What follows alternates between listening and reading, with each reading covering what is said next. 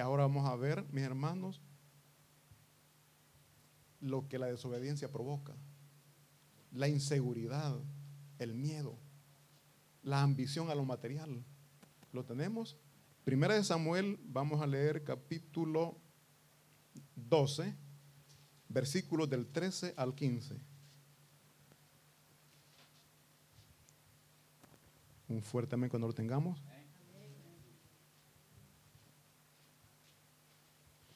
Amén. Leemos la palabra de Dios en el nombre del Padre, del Hijo y del Espíritu Santo. Dice el versículo 13. Ahora pues,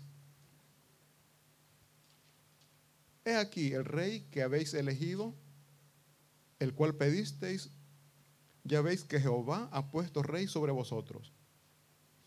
Si temiereis a Jehová y le sirviereis y oyereis su voz y no fuereis rebelde a la palabra de Jehová, y si tanto vosotros como el rey que reina sobre vosotros servís a Jehová, vuestro Dios, haréis bien. Mas si no oyereis la voz de, la voz de Jehová, y si fuereis rebeldes a la palabra de Jehová, la mano de Jehová estará contra vosotros como estuvo contra vuestros padres. Oremos. Padre bendito, Señor, venimos delante de usted suplicando, sea usted, Dios mío, hablando en nuestras vidas, Señor. Pedimos perdón por nuestros pecados, Santo y buen Dios, y suplicamos a usted, bendito Espíritu Santo, haciendo la obra. Hable a mis hermanos, hable a mi vida y ayúdenos, Señor, a comprender su palabra y sobre todo a ponerla por obra cada día en nuestras vidas. Se lo rogamos y suplicamos en el nombre de Cristo Jesús. Amén. ¿Se pueden sentar, mis hermanos?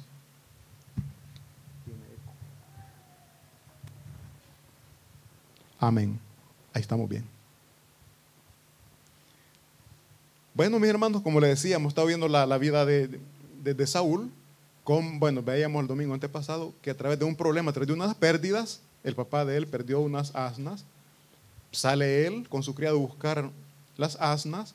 Y la sorpresa de él fue que se encuentra con Samuel y le dice que él había sido elegido por Dios para gobernar su pueblo. El domingo pasado veíamos que antes de ser presentado con el pueblo, el profeta lo unge y le dice que va a ser transformado, que va a ser cambiado, que Dios le iba a cambiar el corazón. Yo les decía a mis hermanos que así como Dios hizo ese cambio en el corazón del, rey Saúl, también Dios, el Espíritu Santo que muere en nuestros corazones, cambia, cambia nuestras vidas. Yo les decía que nosotros en nuestra humanidad somos impacientes, somos pleitistas, tenemos un poquito de todo. Pero ya con la presencia de nuestros corazones, nuestra vida va cambiando. Y si no está cambiando nuestra vida, mi hermano, algo no está bien. Porque donde está el poder de Dios, hay cambios. Así es que nosotros nos conocemos como éramos y como somos ahora. Quizás nuestro hermano vecino nos, nos puede estar criticando, pero nos critica, nos señala porque no sabe cómo éramos antes y que ya hemos cambiado por la misericordia de Dios. Y que estamos en proceso y cada día que pasa, Dios nos va a ir cambiando. Pero para eso nosotros tenemos que estar dispuestos a ese cambio. Porque Dios nos quiere cambiar, pero muchas veces en nuestra necedad no queremos escuchar la voz de Dios. Dios nos está diciendo lo que tenemos que cambiar, lo que tenemos que dejar. Pero la carne, nuestra humanidad, muchas veces no quiere aceptar lo que Dios está pidiendo que dejemos. Tanto los hombres como las mujeres traemos malas costumbres de las cuales nos tenemos que despojar.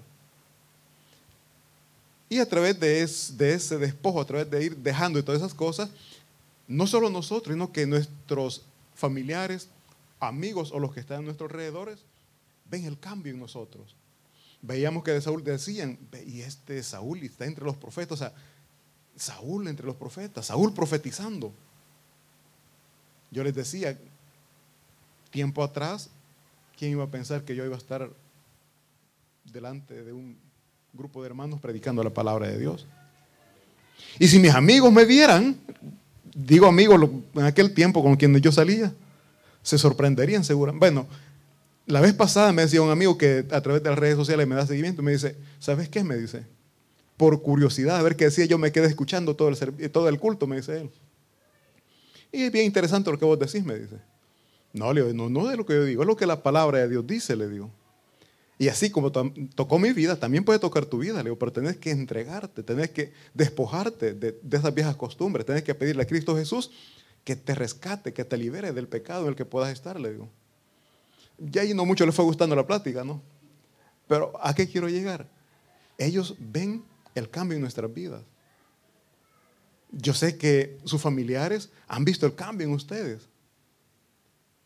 Quizás poquito, mucho, no sé, pero yo sé, si Dios ya tocó su corazón, yo sé que cambios hay. En el trabajo muchas veces ven el cambio también. Y eso, mis hermanos, solo Dios lo puede hacer. Esa transformación en nuestra vida solo Dios lo puede hacer.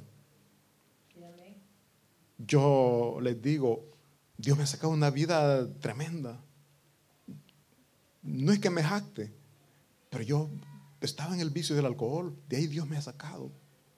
¿Cómo no, cómo no darle gracias a Dios? ¿Cómo no decir, Dios cambia vidas, Dios transforma nuestra vida? Sí, Dios lo hace.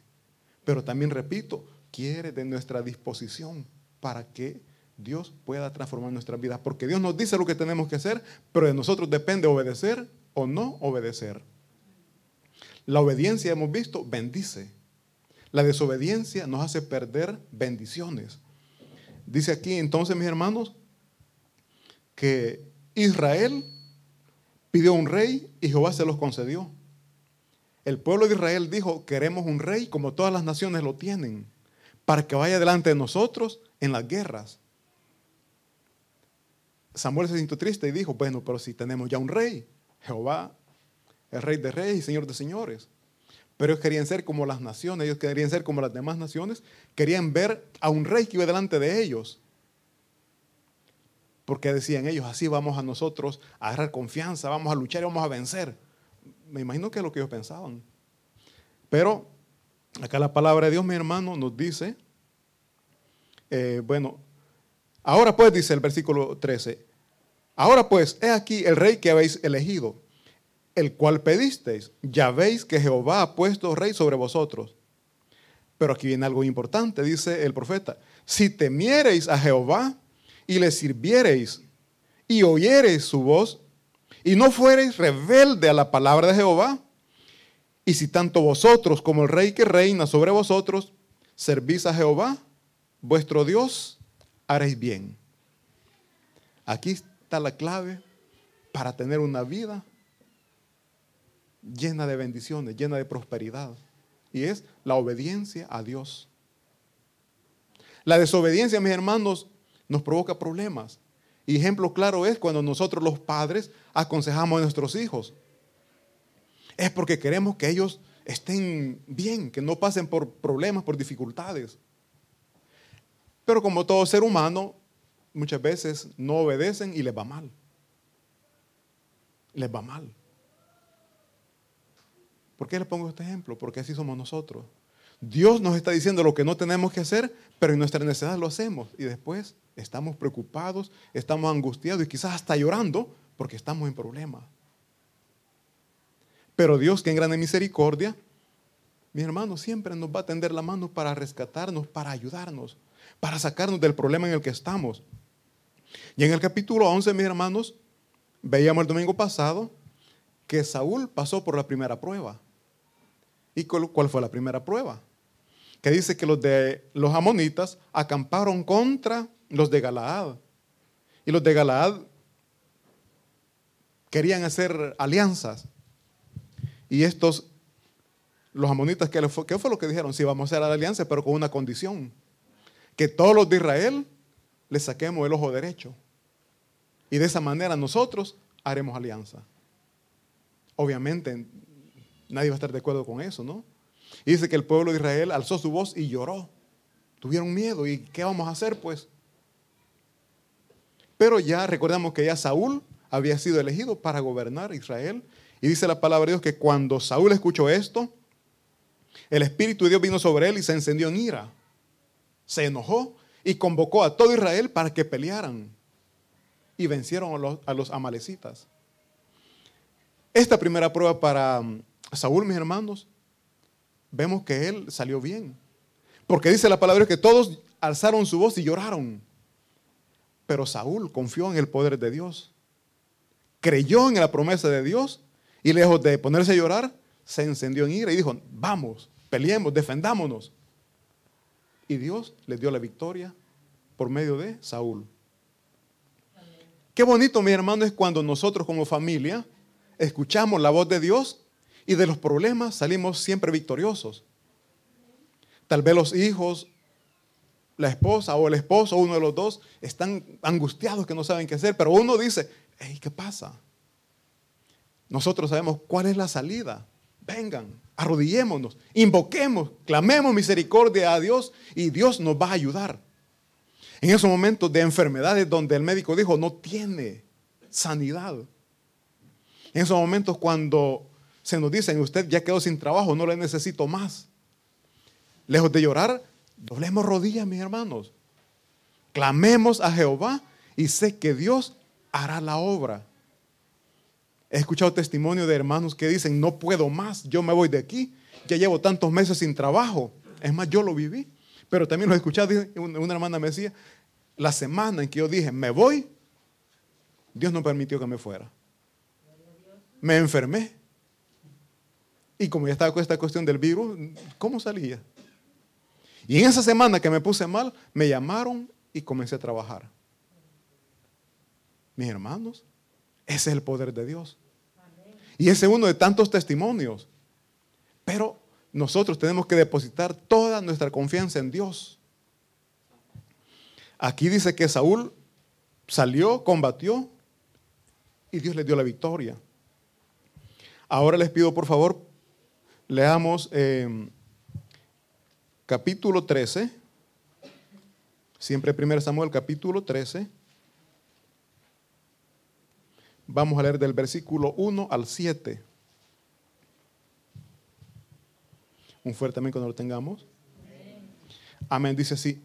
Oigan bien, había ya reinado Saúl un año y cuando ya llevaba reinado dos años sobre Israel, escogió tres mil hombres de Israel. Estaban con Saúl dos mil en Migmas y en el monte de Betel, y mil estaban con Jonatán en Gabá de Benjamín. Y envió al resto del pueblo cada uno a sus tiendas. Jonatán atacó a la guarnición de los filisteos que había en el collado y lo supieron los filisteos. Entonces Saúl hizo tocar, la hizo tocar trompeta por todo el país diciendo, que oigan los hebreos. Cuando todo Israel supo que se decía, Saúl ha atacado la guarnición de los filisteos y también que Israel se había hecho odioso a los filisteos, se reunió el pueblo tras Saúl en Gilgal. Se encontraron entonces los filisteos para pelear contra Israel, 30 mil carros, seis mil hombres de caballo y pueblo numeroso como la arena, que está a la orilla del mar. Luego subieron y acamparon en Migmas, al oriente de bet Aquí, mis hermanos, podemos ver una prueba más para Saúl. Dice la palabra de Dios que él tenía tres mil hombres. Y en cambio los enemigos, vimos la cantidad, era mucho mayor. Pero recordemos que el pueblo de Israel había pedido un rey, ¿para qué? Para que en la guerra el rey fuera delante de ellos. Según ellos así se iban a sentir más seguros. Pero, mis hermanos, en los problemas nosotros no podemos poner nuestra confianza en nadie más que en Dios. Porque aquí, les digo, el pueblo de Israel había pedido un rey. Pero veamos luego después qué pasa. Eh, leamos por favor del versículo 8 al 15.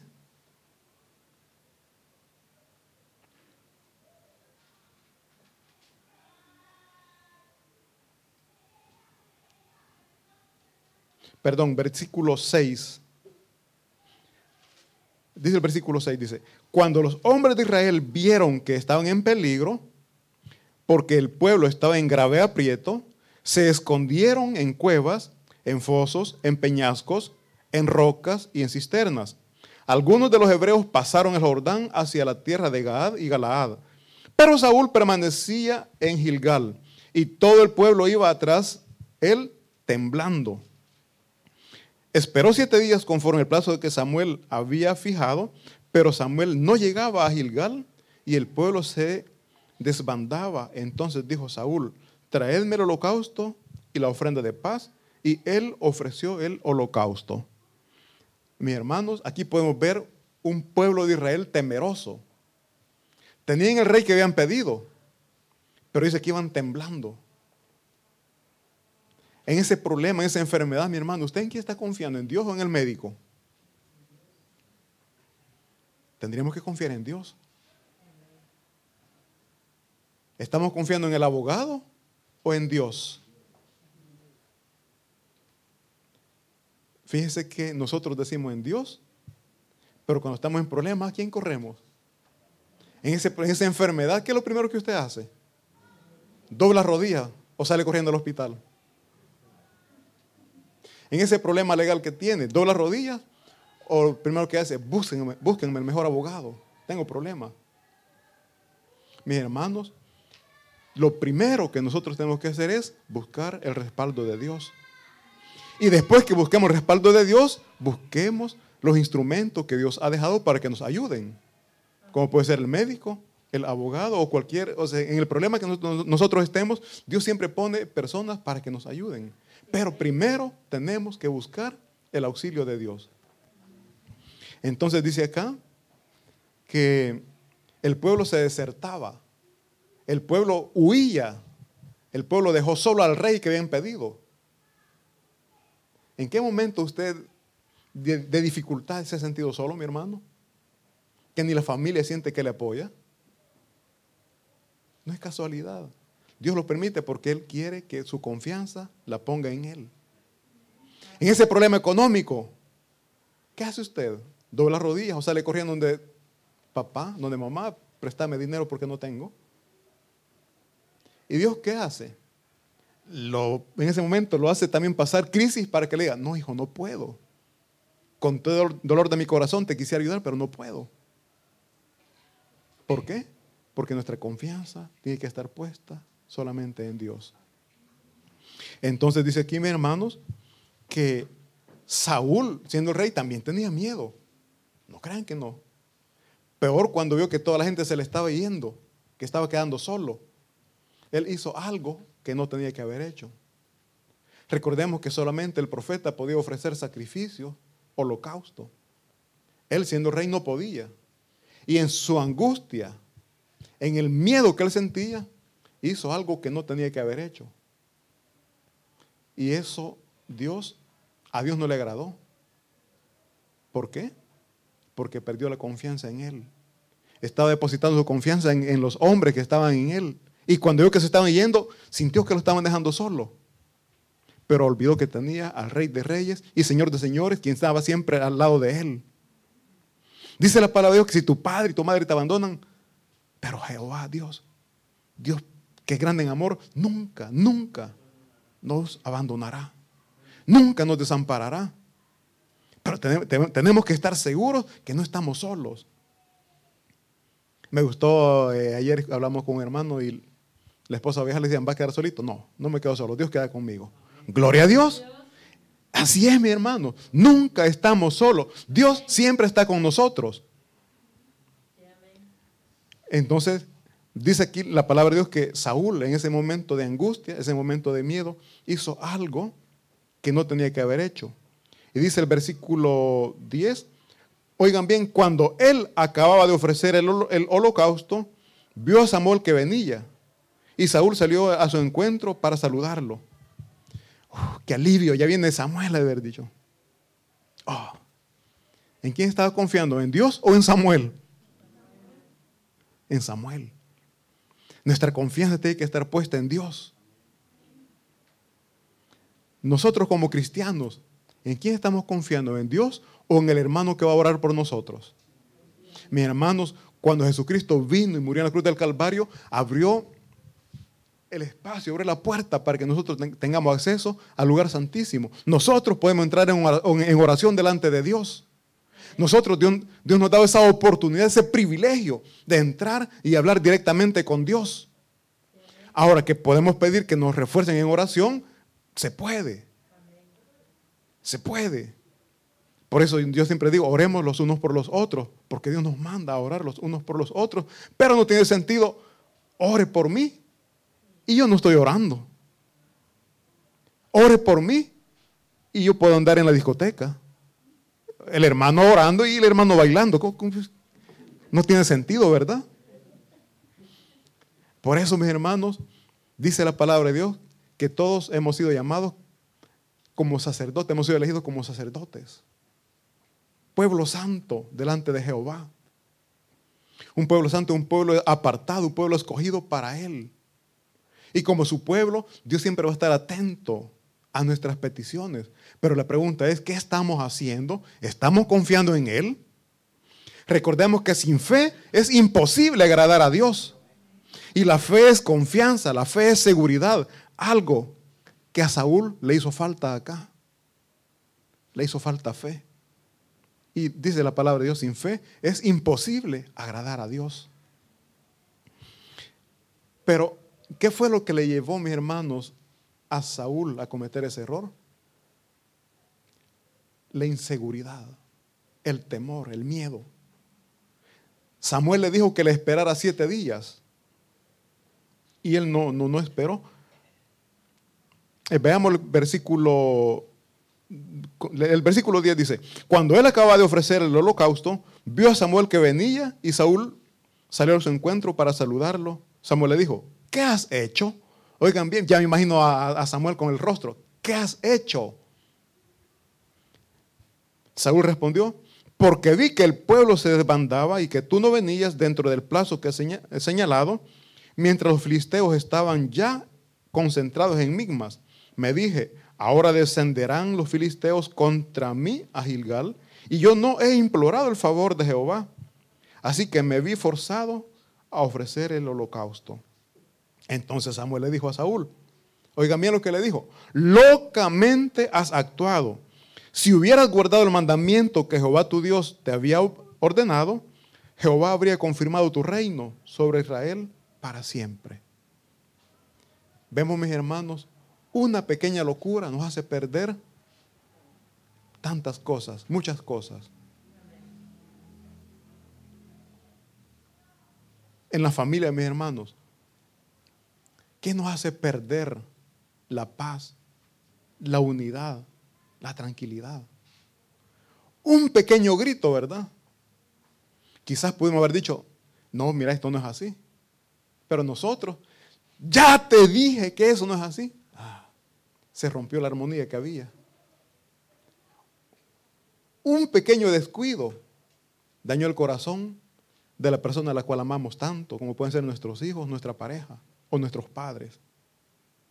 Algo tan pequeño dañó algo tan grande como es la confianza. Cuando nuestros hijos se nos acercan y nos platican lo que están pasando o lo que han hecho. Y nosotros los padres, en lugar de aconsejarles, comenzamos a regañar, ¿verdad? O cuando se equivocan. Por lo general los padres, ya viste, yo te lo dije. Después los hijos ya no nos dicen nada porque ya sé lo que me va a decir. Hay que escuchar. Y hay que saber aconsejar. Aunque si por dentro estamos que nos revuelve todo, pero cálmate, ya va a pasar. No te preocupes. Después de nueve meses va a pasar el problema. Ay, mami, que solo soy vómito. Calmate, ya va a pasar. ¿Por qué? Porque no quiso escuchar consejos. Y nosotros como padres tenemos que también saber escuchar. Tenemos que saber entender. Porque así como nuestros hijos se equivocan, también nosotros un día nos equivocamos. No podemos nosotros pedir perfección cuando nosotros a cada momento estamos cometiendo errores. Es por eso que mis hermanos, nosotros tenemos que escuchar palabra de Dios y sobre todo ponerla por obra. Porque no es fácil para un padre, para una madre escuchar, estoy embarazada. ¿Y de quién es? No sé. o sea, para un padre es triste, es duro eso. Hay padres que son duros. Pues te me vas ahorita mismo. No, mi hermano. Se están dañando ustedes solos ¿Por qué se están dañando ustedes solos? Porque después va a estar llorando, angustiado. ¿Dónde estará mi hija? ¿Cómo le estaré yendo? ¿Estará comiendo? ¿No comerá? ¿Dónde dormirá? O sea, les digo, tengamos paciencia. Ahora también a los hijos no les digo, vayan y cometan los errores. ¿Por qué? Porque ustedes van a estar llorando después. Lo que sus padres le dan ahora, después no ser para usted, va a ser para la criaturita. Mami, de permiso, quiero ir a, a bailar. No, no, no, usted quite su compromiso, cuídelo. Por decir algo, no hay muchos ejemplos, pero es lo que me viene en mente ahorita. Así es que, mis hermanos, solamente les puedo decir, seamos pacientes, sepamos escuchar, pero también reconozcamos, reconozcamos que nosotros somos humanos y cometemos errores, pero no por eso nos vamos a estar siempre cubriendo. Soy, soy humano y me equivoco. Al siguiente día, soy humano y me equivoco en el mismo error. No, mi hermano, no es así. Dios nos da sabiduría, nos da la capacidad para poder dejar ese pecado. Pero ¿qué es lo que sucede? Nuestra humanidad nos domina. Nuestra humanidad nos domina, no queremos dejar el pecado. Pero es que no puedo. Si nunca he intentado, ¿cómo va a poder? Los que han caído en el vicio de la bebida alcohólica, mis hermanos, dejar ese vicio es bien tremendo. O cualquier otro vicio, es bien tremendo. Pero ahí viene ya el esfuerzo y la voluntad de la persona que quiere dejar ese problema. Cuando está metido en ese problema, se está dañando a sí mismo y está dañando a su familia. Sin darse cuenta. Muchos decimos, no, yo no afecto, no daño a nadie, tomo, llego tranquilo. No. Eso es lo que nosotros decimos. Pero en lo económico, lo que gastamos, lo pudimos haber dado a la familia. Así de que mi hermano dice aquí, que dice la palabra de Dios, que Saúl locamente actuó y nosotros muchas veces locamente actuamos y dañamos los planes y los propósitos que Dios tiene para nosotros como personas y como familia. Entonces dice acá que le dijo Saúl, eh, dice el versículo 14, pero ahora tu reino no será duradero. Jehová se ha buscado un hombre conforme a su corazón, al cual ha designado para que sea príncipe sobre su pueblo, por cuanto tú no has guardado lo que Jehová te mandó. La desobediencia nos lleva a tener pérdidas. Saúl nunca se imaginó que Dios lo iba a elegir como rey. Apenas había, dice aquí, gobernado dos años cuando él comenzó a desobedecer. Comenzó a perder la confianza que en Dios debía de haber tenido siempre. Locamente has actuado. Tengamos presente esa palabra y que no se nos olvide. Locamente has actuado. En momentos de inseguridad, de miedo, locamente actuamos. Una jovencita que sale embarazada locamente actúa, prefiere abortar por no afrontar el problema en el que ella solita se metió. Bueno, no solita, no, pero en el sentido que no la obligaron. Mis hermanos, locamente actuamos cuando no nos dejamos guiar por la palabra de Dios. Dios, en su gran amor y misericordia, ha permitido que tengamos una Biblia. No me canso de decirlo, aquí están las respuestas a muchas dudas que nosotros podamos estar pasando. Y ustedes jovencitos, no pierdan la confianza con sus padres. En todo problema que, que estén pasando, coméntenlo, platíquenlo. Entre amigos se van a dar malos consejos.